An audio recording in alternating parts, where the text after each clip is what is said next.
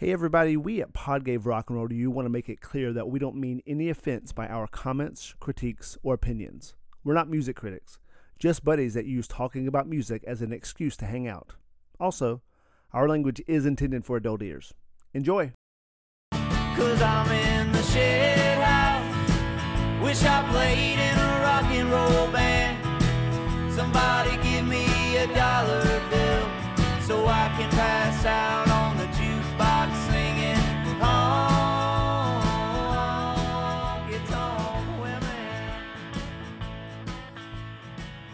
Speaking of spirits and emotions, in our hiatus, the, the last of the first generation of rock and rollers passed away, and that would be Jerry Lee Lewis, who was a Mississippi native.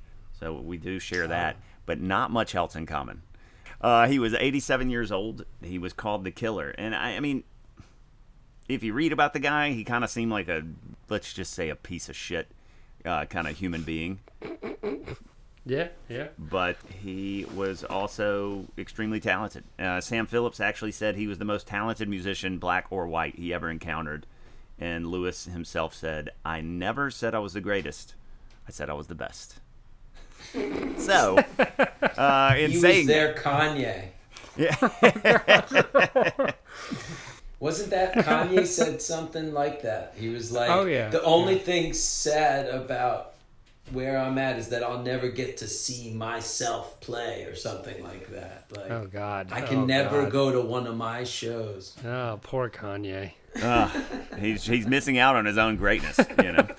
What I mean, because Jerry Lee Lewis. I mean, I grew up. You always knew the hair, and then he had the two really big songs, right? A whole lot of shaking going on, and uh, Great Balls of Fire. And I'm, I probably know a few more, but I- like not off the top of my head. What is your experience with Jerry Lee Lewis, Neil? Just rock and roll in general. I think um, I was kind of into him when I first got into music. Just like kind of when you're a kid, and at least I did. You got into the '50s, just original rock and roll. I remember kind of. Great Balls of Fire definitely stood out as a kid. Other than that, I never really, uh, I never really looked back or revisited. I've never like sat down and put on a Jerry Lee record. Um, what was the movie? Uh, who played him? I mean, I think the movie was called Great Balls of Fire. Quaid, Dennis Quaid, right? Yeah, yeah. That was fun, but honestly, I, I didn't think uh, I haven't thought much of him in years. But I do recognize he had some good hits, and he was a piece of shit.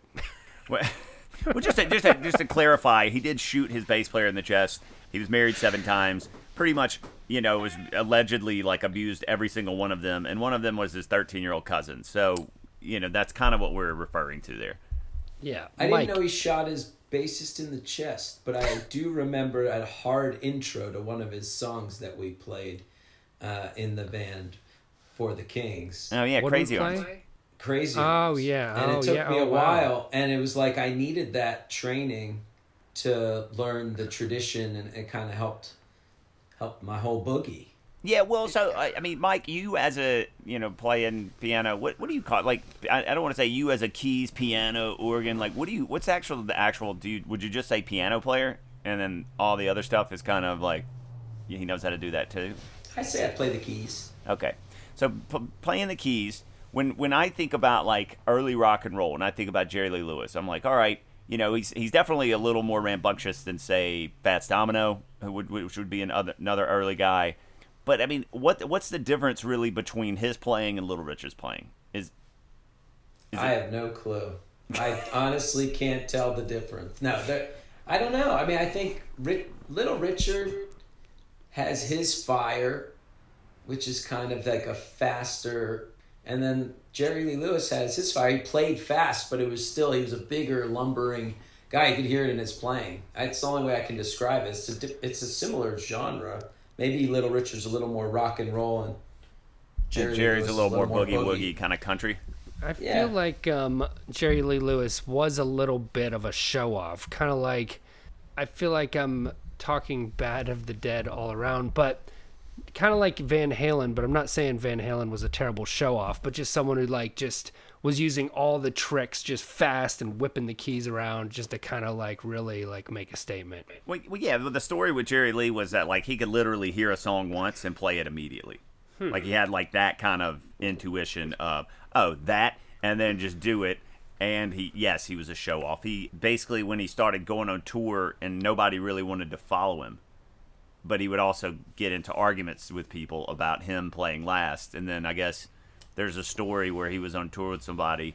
I, I don't know if this is true, this is like rock and roll mythology, but he was on tour with Chuck Berry and he was like, fine, you want to end the show? Fuck it. Set his piano on fire at the end and, and he walked off stage. He was like, follow that, motherfucker. Um, but anyway, you know, rest in peace, Jerry Lee Lewis, for his contributions to rock and roll, not for his contributions to humanity uh, in general, um, and how you treat other people, obviously. But uh, as you heard, uh, we do have a special guest for the next uh, few weeks, and that is our friend and keys player, Pianist. Mr. Michael Russick. Uh, Mike, welcome to Pod Gave Rock and Roll to you. Thank you. Thanks for having me. Yeah, man. Old friends. Long yeah, old overdue. friends. It's it's going to be fun having you on here for the next few weeks. We we already have a rapport because, as we mentioned, well, shit, you and Neil have been playing in bands together since I don't know how old. Yeah, since the '90s. you and I played in a band together for years at the beginning of the teens. So, Yeah. and we all three were just in a studio recording some music for the Kings Amazing. music, which uh, we're excited about, and that's why we were on the hiatus. But Mike, you being a guest, we like to ask our guests a, a couple questions, just so the, the all the listeners of Pod Gave Rock and Roll can can get a an idea of who they're dealing with for the next. I'll try to be as transparent as I can. Hey, you know that's up to you.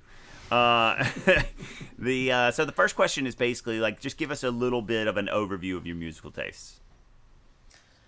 Uh, okay, yeah. Um, I was raised in to some jam band and Americana, James Taylor. My first concert was Jimmy Buffett.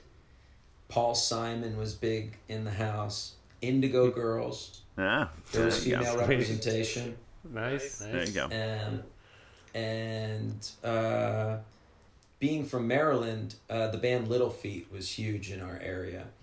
So that sound was constant. Which is funny you say that because they're a band from L.A. California, yeah. who sound like they're from New the Bayou, and And it all add, when you add that together, it equals Chesapeake Bay, brackish waters. Well, no, hold on. I I didn't get into Little Feat till I moved away from Frostburg. I got into well, Little Feat it was the Boone. Baltimore, D.C. area. Okay, HFS was the. I big, think maybe just around that time, I don't know, maybe the internet and just like kind of more people. I don't know. I just feel like I never even heard of them in college. We had it on school. our radio constantly on the way to school every morning. Dixie Chicken was going, and HFS was a big. That was their biggest station. That was their biggest fan base in America, and then they had the UK was their other big fan base. And Uh, they were they were It big. They were big. They, hey, they were big in the South too. I mean, uh, you co- you come Yeah. down where I'm from, people know who Little Feat are. Atlanta, well, they got oh Atlanta, you know, so that's big. Yeah, like I said, I mean, when I moved to Boone, it was nothing but Little Feat everywhere. Like all the good musicians in town, it was all about Little Feat and kind of that southern rock sound, even though they're not necessarily southern rock. But Well, um, not to not to uh, Trample. interrupt, but let's let's let's not make this a a, a Little Feat centric uh, episode of this podcast. Mike, so we're, we're we're we're we're going to school. We're hearing Little Feat. We're hearing Indigo Girls, Paul Simon, uh, James Taylor. Okay, so that's a good, and then jam bands. So that's kind of your that's Michael Russick's. Yeah, and then there's like uh, you know an indie emo side, like a Ben Harper kind of vibe to what I like too. That whole singer songwriter, poet artist thing. Yeah. Okay. Cool. Now uh, we don't have to get deep into this, but your favorite of the jam bands? Well, I, yeah, it depends on what you. I mean, there's only a couple, but I mean, the Grateful Dead for sure are, yeah, that's the are right at the center of things. But I got to go on. I a got to go question. on. But I got to go on tour on a summer tour, traveling to watch Phish in 1998, which is a pretty fun year to go do that. You know. yeah, with yeah, you were you were in early. On the funk and and all that, the funk Mm-hmm. years. That was your first tube, some might say. Uh, okay, so so speaking of that, speaking of tour, following him around and going on tour, so we also like to ask our guests. Uh, second question is, give me like your top two, three max shows that you've seen live. Neil Young Sweet. played Where? for over three hours at the Forum without stopping. I I don't know how he did that at 70 years old. He just had a birthday. I think he's 77 now. Hey, happy birthday, nice, Neil. nice. Good answer again. What's your second favorite? Leftover salmon at Merle Fest, my introductory uh, expose of leftover salmon. Leftover salmon. I knew Josh was going to like leftover Interesting. I like that. Is Yeah. that where you met Close to Death? Uh, Merle Fest, yeah, close to death. That was the first time. Then we saw him later at another festival. He kept passing out, and people kept writing on his face at every festival. what? It was close to death. That's just what it, Mike nicknamed him, I think. What? Some guy It that was you my just kept seeing at festivals? My brother said they said just- that guy yeah, looks like- close to death, and I said that's his, yeah. And then we just started calling him. That. And then we we were playing that little like sunshine festival, right? That's where we were talking about it. You came Mm-hmm. to see our little stellar cellar project. And my tent got stolen. Yeah, yeah, yeah. I remember that. How do you show let your well. tent get stolen? I left it around. I forgot it. You didn't come back to it for a while.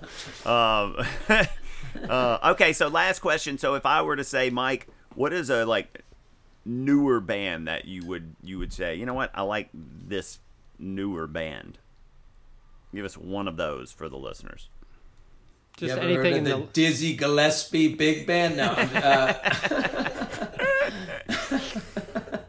um, no, I've, I've seen a couple. Uh, I saw a really cool band at the Troubadour, um, Heartless Bastards. They Hmm. were really good. Yeah, yeah.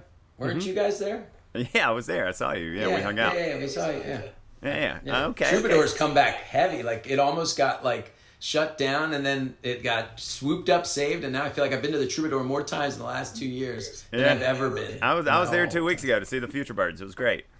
Troubadour's um, kicking ass right now. It was kicking ass. And on, and on that note, you were listening to Pod Gave Rock and Roll to you.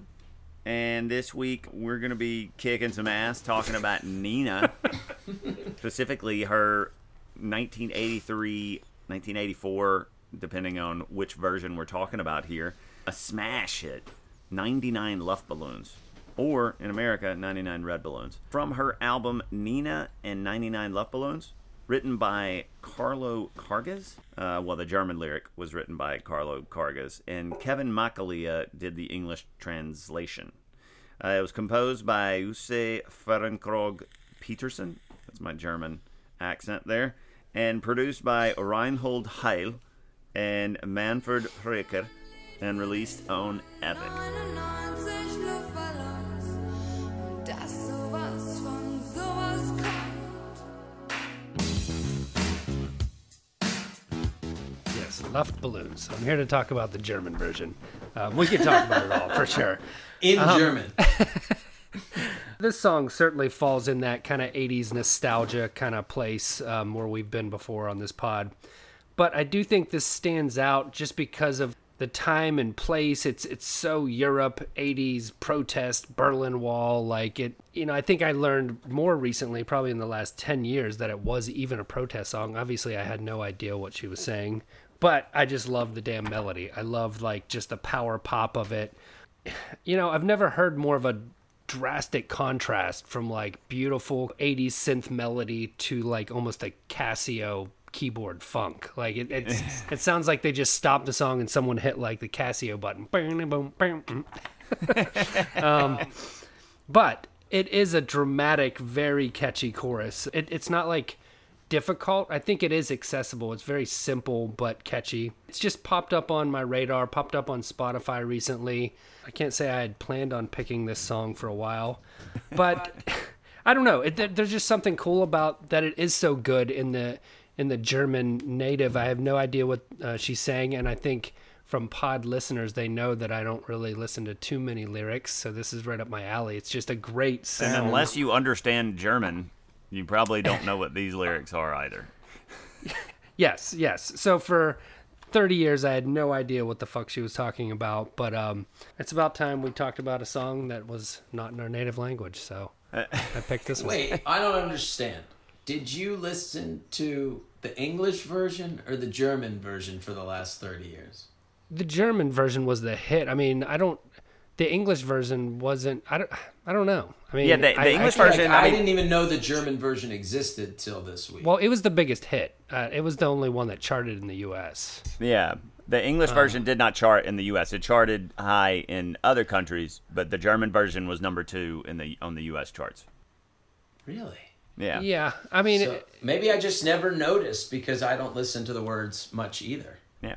Well, and the, the the song has more of it's more of like a kind of the vibe tone quality that's going on there. And then you, you know, 99 loved balloons. You hear 99 in balloons and you're like, "All right, well, I guess she's singing Yeah. in English." Yeah, And I then- guess it no. works because of that. well, I mean, I, look, I yeah, I remember this song. I don't, I don't really have much nostalgic feeling for it. I mean, it did come out the year I was born, so I guess we are, uh, you know, we've aged together. Uh, I would like to think I've aged better, but I'm not really sure about that. Um, it, Depends on which side we look at. exactly, exactly, Mike. But it does. It kind of falls in that morass of like '80s female pop music that you know are very catchy.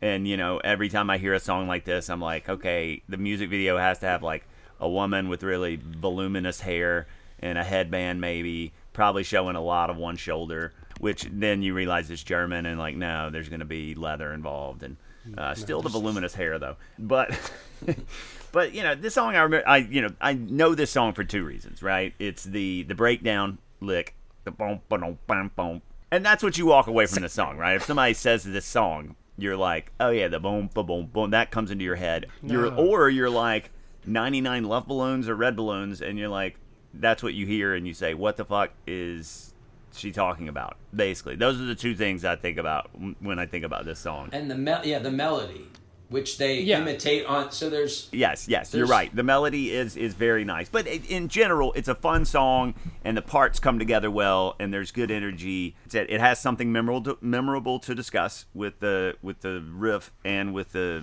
what are love balloons. So I guess I do get why you picked the song, but I also don't. If that makes sense. well, it's just very interesting. Yes, it's not uh, normally what we go for, but it's in a different language. It's very, it's like a, a oddly funky, catchy protest song. So there's, there's a lot to talk about. It's, it's unique. That's for damn sure. yeah, I kind of said the same thing. I was like, who chose this? I know. Michael's And like, is Neil it was too like, late to change? well, what's what's your history with this song, Mike? Do you have well, any? Oh, yeah, I do actually. I'm pretty sure I played this song in an 80s cover band called Sensei John Kreese and the Cobra Kai Dojo. Before Cobra Kai was ever a- around as a TV show, these guys were putting on an Mm-hmm. John 80s Kreese. band in the OC. love it. Love it. And we all had a character, and I think I was the put him in a body bag Johnny guy, whatever that guy was. Yeah. And we all had to wear these things. Anyway, I think that was one of the songs we did. So that was my first real involved history with it. And then I just think it's cool looking now, though. Like, because it's something you heard the whole time growing up. But it, it, I knew all the vibes of it, but I, to know that it's a war protest song, but it sounds so happy, and you think it's happy because of the balloons. I like how poetic mm-hmm. that to to think what he's thinking, like that the balloons were going over the Berlin Wall, and just goes, wow, these things deep. Maybe there's a reason this song has stood more of a test of time than other songs that have similar sounds. Maybe there is. Yeah, some I mean, well, the, the whole picture of the balloons is it's it's a very sweet picture, right? And and the song starts off with that. It's basically just like some synth, heavy synth, and then just like it's very slow. I don't. I don't even know if that is that a retard as as we like. I think. I, I think, think, we're it, allowed I, to say that anymore. I think as they go into it, and then that goes on. I'm not, I'm not gonna lie. I did not realize before this week how long that fucking part goes on. It's just like. But th- no, it's two parts. So there's the intro. Yep then there's this intro two, and then there's intro three, and Yeah, then the true. song starts. And it's like Three they just start running. You just see Yeah, yeah. 99 da da da. And then Neil was saying he like he likes the chorus. I'm like, the chorus is the verse. It's like this weird thing where it's like, yeah, Yeah, I'm like, yeah, I guess uh, it's just the melody, the, all. the, the hook, I should say, not the chorus.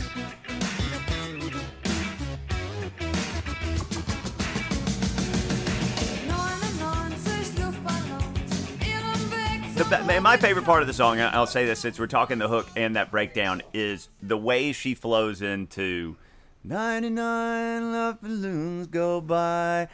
Boom, boom, boom, boom. And it, it really, the, the melody kind of floats off there. And then if this song's about a bomb, it was funny because, again, I didn't know that what this song was about either. I mean, I kind of figured the balloons were either about something alien like or some kind of like peaceful thing.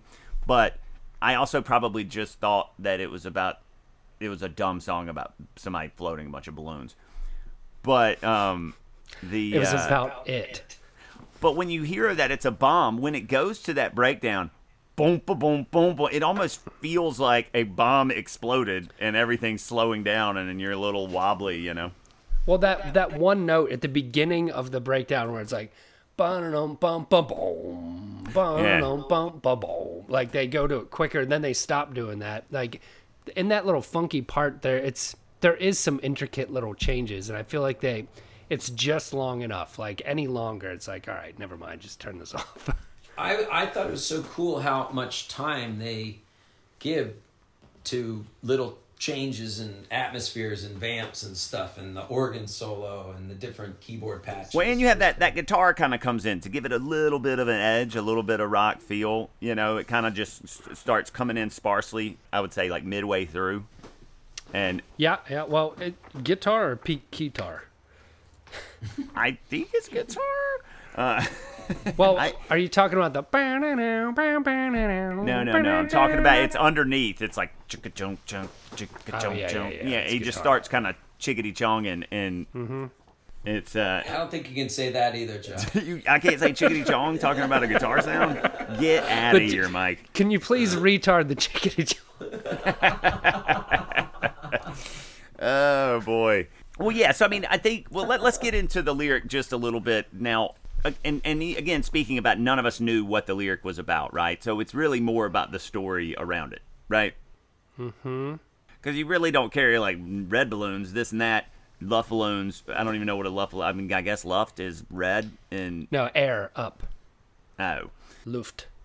luft. That makes sense. I think this song is all about running in place on a dance floor and going like, "Ah!" Because well, the thing is, yeah, it is definitely kind of about that's that. all it is. It's like a bunch of angst coming out. It's like Eastern European angst. Yeah, Just yeah. Like, But yeah, it in German it's 99 air balloons. It has nothing to do with red. Red just kind of made sense for the English translation. Well, and they said that I mean the one story I read on Wikipedia was one the guy who wrote it was at a Stones concert and they let all these mm-hmm. balloons down and he was just like, "Huh, it'd be funny if they did something like." And he was just sound like he may have been on some substances. He's By just the way, he hitting was a like, joint "This like, looks whoa, cool." man, they're gonna think that's aliens. Yeah, yeah, it was supposed to be a hundred, but one popped, so ninety nine of them went. And he saw him going towards the Berlin Wall and wondered what happens when they enter Soviet space. Oh, and then he's like, "I wonder if they would like actually go to war because of think this." it's a bomb, right? So that was the Ah. whole fantasy that this whole war got started when nobody really meant anything. that it was like, I come in peace. He comes in peace. Kill him. Well, hey, there, there's the power of inspiration and creativity right there. Uh, another band inspiring by Um, their Spectacle. The the spectacle. yes. Feuerwerk, die Nachbarn haben nichts gerafft und fühlten sich gleich angemacht. Dabei schoss man am Horizont auf 99 Luftballons. Yeah, it's funny. The lyrics, there's not much you can say. I mean, there's the German tra- or the English translation of the German lyrics, Which they I don't think like. are better. Th- well, not not the English version of the song, but if you just translate s- the straight German, it's better because So it, it didn't have to get fit. It didn't have to well, fit. in the right. English version, you can tell she doesn't know where the syllables and the emphasis Yeah. is. You know what I mean? Like Yeah. she's all over the place. It's true. It's it's not as good. The German version is much much better. and it's just so cool to hear her sing that way you because it's so foreign obviously um, and it's just kind of sounds and noises and i like the way she uses her voice and kind of and you know is very sweet but then kind of rock and roll and grunty kind of punky in some spots captain kick yeah, well, yeah. I mean, she look. She makes the German language sound beautiful in places, which is uh, not something you hear often when you hear the German language spoken. and I say that as uh, being a quarter German. So I guess that's okay. Now the Germans are against you. You're really uh, alienating a lot of people on this one, Josh. Guitar players, music music nerds, uh, German people. I'll take it. I do. I do agree. Her voice is very. There's a lot of effect there, but like it, it does. It it floats. Uh, Pun intended, obviously, and it, it sounds really lovely, and especially the beginning and the, Luftly. Loftily. There you go. To continue the puns, but the beginning and the end when she slows down, especially, it's very like ah, like easygoing and this and that. And it's actually, if you read what the last verse is, is, is basically the city's now in rubble because this dude's left a you know dropped a bomb, and then she you know picks one uh, up the balloon and she thinks of you, and, and that's the same in both translation as the last line. I think of you and let it go. There you go. It's a very universal statement there. Yeah, I love uh, I love the, the the moody beginning and end is great. You can almost hear the fog.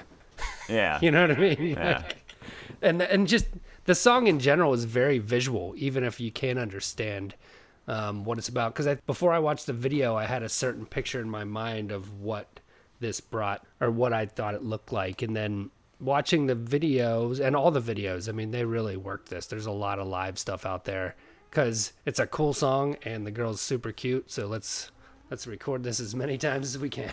Well, and you can you can re- you're really living off of that that riff breakdown whatever in the song, and because they kind of live there for a little while, it gives you a break in between, and you're almost like it, it almost in a way you're like ready for her to start singing again. Mm-hmm. Oh yeah, you're you're it's you're just ready. Give me that drum roll. Let's get back into it. Oh yeah, it just works. It just works. Yeah, the the the, the amount of time, space, and the amount of voice that you hear of hers, and by the time you're like, all right, I need a break, they give you the break, and then by the time the break's gone, you're like, all right, I'm ready for it. Yeah, just it work The arc of the song somehow works, even though there's no arc.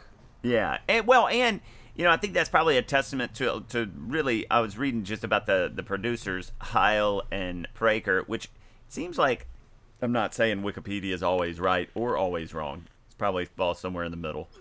But pra- the like Praker's, it really doesn't talk about this song at all. But Heil it does, and basically these all of these people in this band and the producers, they were all musicians in bands in the in the German new wave movement. Which obviously this is new wave. I don't know what what differentiates German new wave from English new wave uh, or British new wave other than language, but Funky it, it all kind of sounds the same to me. I Why mean- is it obviously new wave? Just to help educate a jam bander like myself.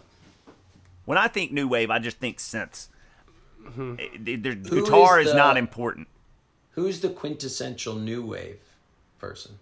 Um, Devo, or you know, like we did a Soft Cell song, Soft Cell Mm, Soft Cell for sure. song on here. Um, But it defined by the synth usage. to me, that when I hear new wave, I'm just like, oh, okay, they're doing Mm-hmm. these like. mm, Phil Collins is not considered. No, No, he's pop. no, no. He's pop music. Is it? And it's connected more to punk. To what? Punk and synth, kind of a, a Yeah, fusion of yeah. punk and synth. Yeah, Well, especially in this song, the drums are in this song are very like predecessor to like emos, like and, and definitely some some you know kind of punk elements in there, and and, and it is because otherwise it's basically I mean if you look at the the roster of musicians, I mean it's ba- I'm gonna butcher all these names, but like Nena Kerner is on lead vocals, Jorn Ue Farenkrog Peterson is on keyboards, Carlo Karges is uh, guitars, Jürgen Dehmel on bass, and Rolf Brendel on drums. So I mean, it's a pretty standard lineup for a band, right? I mean, it's keys, guitar, bass, drum, singer. But mm-hmm. it doesn't really sound like your typical rock and roll band of you know 60s 70s band. I mean, it's it's it's set. It, it, it seems like the music is situated around whatever the keyboard player is doing. Mm-hmm. Mm-hmm. and just like the the soaring, like m- mostly the solos and any kind of the big melodic lines are all hmm. keys. Cool. We're probably wrong, but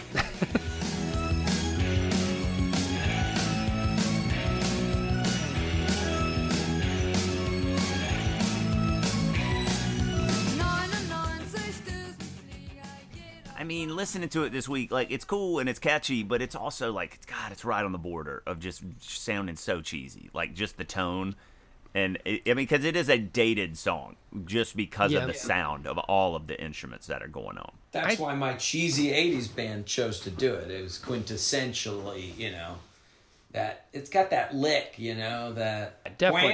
that little pitch bend. It's the right after the bam, ba, dun, dun, dun, oh my god! And then at the end, at the end of it, they do the record scratch, the ka-chuk-ka-ka, you know, like into the back into the song, and that that's probably the cheesiest part of the song is that little like record scratch thing. But and that it's cheesiness da is da now- da da da. I mean, like it's just like That okay. cheesiness is now embraced the same way like the cheesiness of a bad keyboard in old Yes. reggae records and stuff. Mm-hmm, like that's all they had in in Germany. Yeah.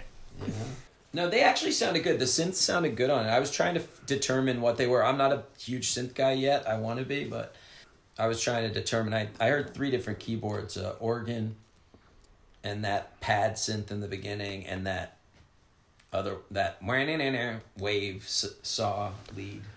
I almost feel like too, like the the it just nothing sounds raw at all when I hear any kind of new wave. There's no raw anything. I feel like her voice sounds pretty raw. Her voice is very affected. Like there are a lot of effects going on. Uh, on well, I mean, yeah, it's not like I'm, auto. I'm talking raw in a different sense, just her attack. It's primal. The whole thing has an energy, and I think if we played that song at our gigs, people would have gone nuts. If Probably. we just busted that out out of nowhere, like, can you imagine seeing that band live, like in a small place in a small club in Germany? Oh yeah, And yeah. the, I mean, that would be powerful. There's a live. There's like- a live version of it. The the singles version where the end, the slow end part, is all a live show. I, it sounds like in Germany because they all start singing in German, and it's very it's very Yeah. cool and, and very powerful. Yeah. I could imagine that would be amazing. and in a- like in a and boiler like we, room. yeah yeah and like we said i mean this was a german language song that hit number two on the us charts behind van halen's jump i Mm-hmm. didn't look up how many songs have done that before but i doubt there's many just songs in. No, I think language. the only one that beat it I read was Rock Me Amadeus, which I don't even know that song really. rock me amadeus I like think a it went to wheel. number one maybe. rock me Am- amadeus like the way i feel um, 99 Jahre Krieg ließen keinen Platz für Sieger. Kriegsminister gibt's nicht mehr. Well, speaking of Rock Me, did y'all watch the music video? Mm-hmm. The like original music video. Yeah, the one where they're just in the field. Yeah, and like smoke, colored smoke starts coming, and mm-hmm, they're mm-hmm, playing, and there's a lot of poofed up hair, and like Yeah, yeah, yeah. I was into it. it, it's cool. I mean, it's not nearly as cheesy as a bunch of videos we've done, especially from the '80s. Yeah, But I like her, like just fit. you know, you get like some B footage of her walking through the field with like this leather vest on. Well, I just I it definitely fit with the theme. Like, I mean, anything in Germany, I guess. I don't know. I just think of like fog and overcast. The video made sense to me. fog and overcast in a field with colored smoke. That's what I think about when I think about Germany. And you know what that creates? It creates quite a vibe. And that's going to bring us to the vibe time portion of this podcast. And uh, Mike, you as a guest have to bring us into vibe time. You just you can do anything you want, but you need to set the vibe in three, two, one. All right, all right, all right. You have to see the Yeah. chops for it off, work. off the off the cuff with that with that mustache. If only the only listeners could see that mustache, it it, it, it works wonders. So the ladies say, uh, Neil, when specifically do you want to hear this song? Well, I want to hear this while I'm driving to your house. Let me explain. So this has been on my radar the past couple weeks, and I think I decided to do this song. I was driving with my brother, his wife, and my wife up to your house for that last Sunday dinner we had, and we put this on and rocked out to it on the way there. So it is a good driving song, but I will say one of the coolest things about this song is that it does have kind of like a a faux future quality to it. I could picture people in like 40, 80 like still rocking out to the song. It has a long lasting effect. It feels like it is from the future and the past at the same time. Interesting. I, I I love the fact that you think that humanity's still going to exist in 4080. So Hey man, I'm an optimist. that's that's optimistic. Mike, if there was a specific time you could hear this song, what uh, when would it be? I feel like I want to see someone cover it now. Now that we've gotten into it, I want to see it. I want to see somebody, like I just mentioned, like whip it out that you wouldn't expect and be like, "Oh my God, they're doing You it!" just whip it out, and then the person's and do like, the German version. I want to hear. So I've been watching the new uh, batch of Unsolved Mysteries on, on Netflix recently. You know, like they release them, and there's like eight or nine of them, and then so, I don't like those at all why? Because I like watching true crime. I don't. I like it solved. I know. don't- I, I have the same feeling. So just annoying. I Why did I know, invest I- all this time for an unsolved mystery? It's just a bunch of sad people talking about their lost, lost It hasn't been figured out. Do you know anything? I don't know anything. I came to watch and find It's out. been 30 years. We still have no idea. Well, yeah, fair point, but I, I, I don't mind it. But they have like the uh, the random like alien episode, right? Like somebody sees something in the sky. So I would love to see just a random alien episode of this, or what, whatever those dumb alien shows are on History Channel that are all the time, and they just find a perfect spot to like throw this song in there. Do you want the actual song or you just want it teased in the background? I want, I want, I want, and the murder's unsolved. And do you Bum, want it ba-dum, out of key bum, like I just did? do you want it a little flat? I kind of like this this idea of the you have your optimal place that you'd like it, and then the alternates. Like, well, for my B and C choices, doctor's office would be nice in the waiting room. Actually, dentist office under the Novocaine. Mm-hmm. That would Yeah. that would add to the noises going on in a in a very uh, Well, I think Fun way. nitrous would be the proper with balloons and everything. ooh. yes, yes. So I think we, we should all just change ours to Yep, yep. around a when you're tank of nitrous. nitrous. The, the, the time to, the perfect time to hear this song is with with a tank of nitrous. Uh, There you go. And speaking of a tank of nitrous, I think uh, that brings us under the influence for the evening, fellas. Uh, I'll, I'll I'll get a start I mean, obviously, you know, the Rolling Stones influenced this song because it sounds like the the seeds were planted uh, at a Rolling Stones concert. The Cold War, for sure, right? Blondie. I mean, this just sounds so Blondie. And then you know they, they mm-hmm. have that, that other '80s song that was kind of weird about the Cold War and Germany was "The Winds of Change." You know? Oh yeah. Yeah, well this is I mean there's something fun about Winds of Change, but I think that this is a little better. I think Winds This is not as cheesy as Winds of Change. Take me down in Donkey Park. is it donkey uh, or dorky or They definitely don't say donkey in that song. down in Donkey Park? that is a nice whistle though. It's a nice whistle. It's hard to say whether her voice had an influence on anybody in America because it, it does sound a lot like voices of the 80s. So, you know, I mean, mm-hmm. sure, you hear traces in something like Karen O or Taylor Swift and some of her synthy stuff. So, but I, I I don't know if she had any influence on that. Mike, what do you think? What do you what do you what do you hear when you hear this song? I think Blondie nailed it. I, I was trying to think of that. Like, who do I know? It, it wasn't my direction of music, but I had friends that were into like, some of them were like sober, like straight heads that were into like punk, you mm-hmm, know. Mm-hmm. Some of them were really druggies. It was like there's no Yeah. middle class there. I've never heard of uh. straight heads. Do you mean skinheads or do you mean just like so, No, straight sober edge. people? Straight edge. Oh, I thought you said straight heads. It was a movement back in the '90s, the straight edge movement.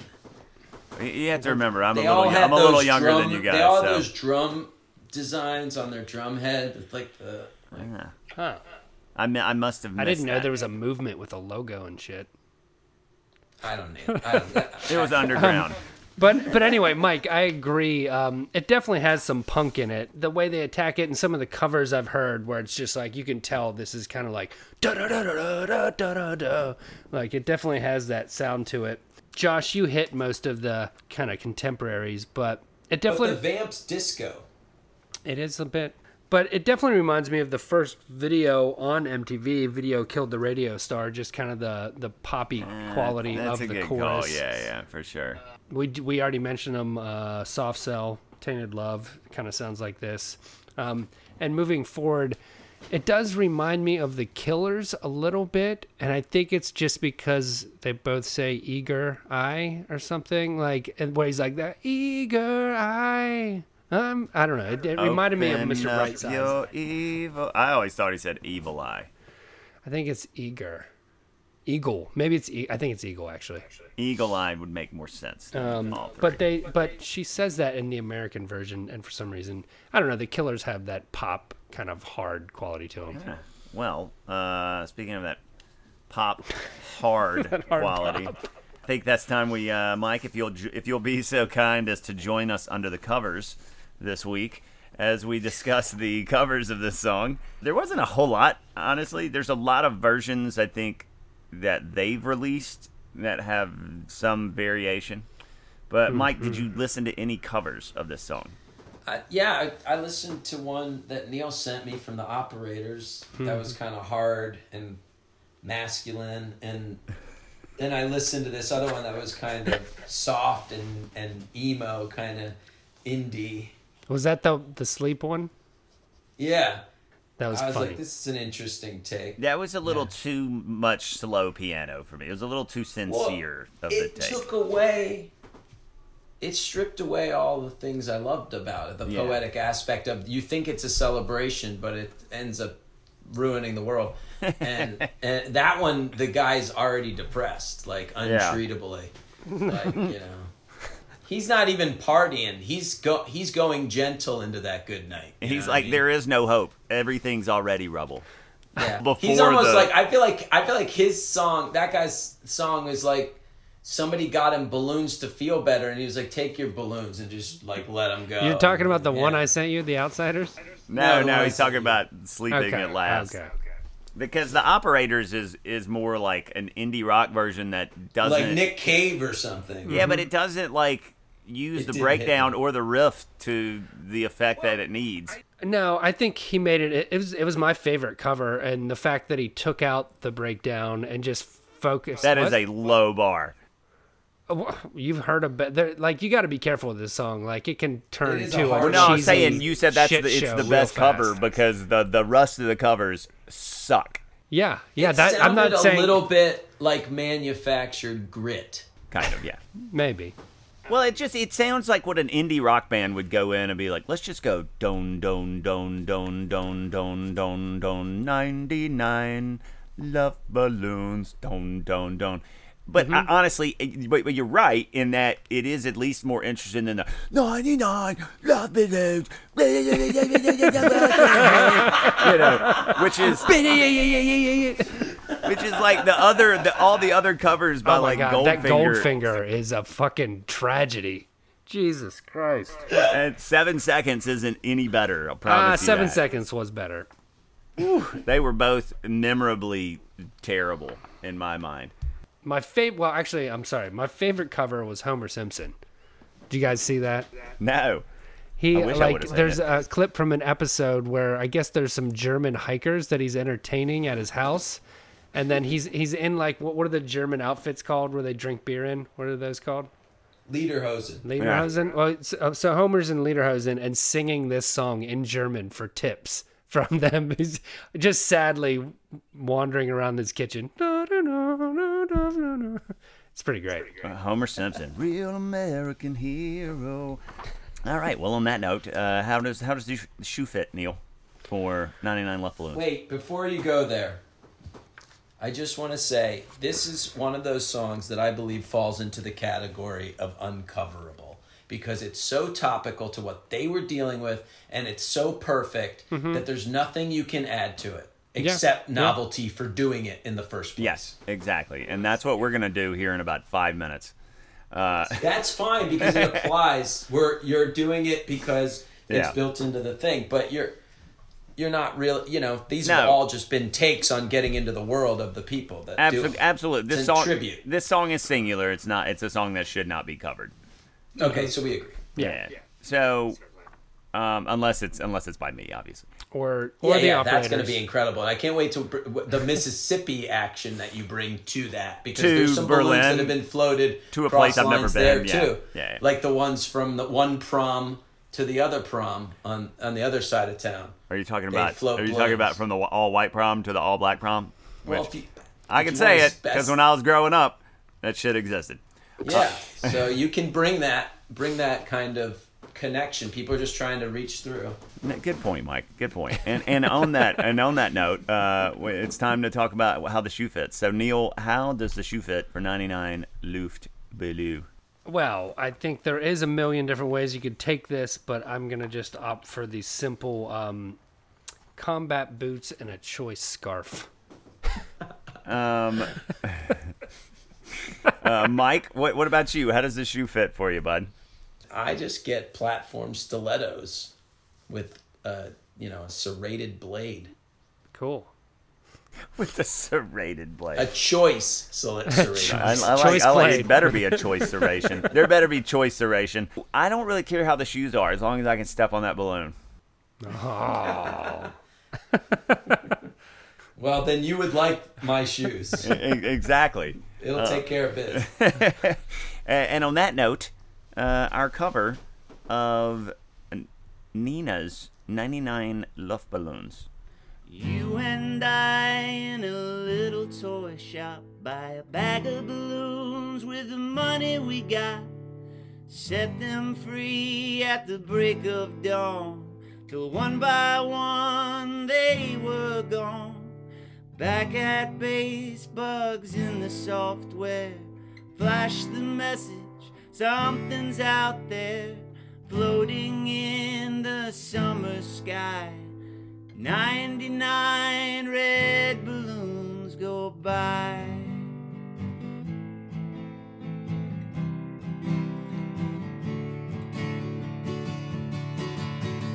Ninety-nine red balloons floating in the summer sky.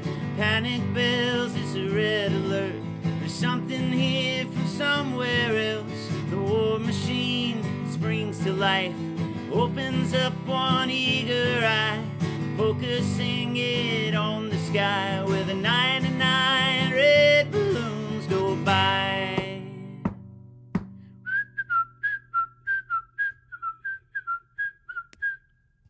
99 Decision Street, 99 ministers meet out in a hurry. This is what we've waited for. This is it, boys, this is war. The president is on the line as 99 red balloons go by. 99 knights of air. Ride super high tech jet fighters. Everyone's a superhero. Everyone's a Captain Kirk with orders to identify, to clarify and classify. Scramble in the summer sky as 99 red balloons go by.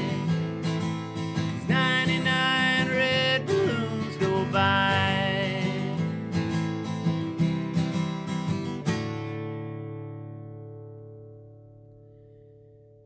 99 dreams I have had, and everyone a red balloon. It's all over, and I'm standing pretty in the dust that was a city. If I could find a souvenir just to prove the world was here, and here is a red balloon. I think of you and let it go.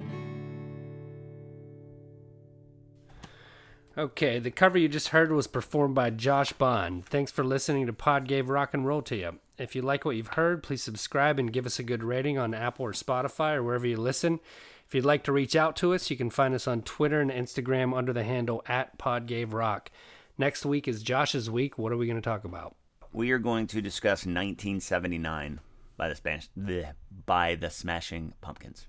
Can't wait!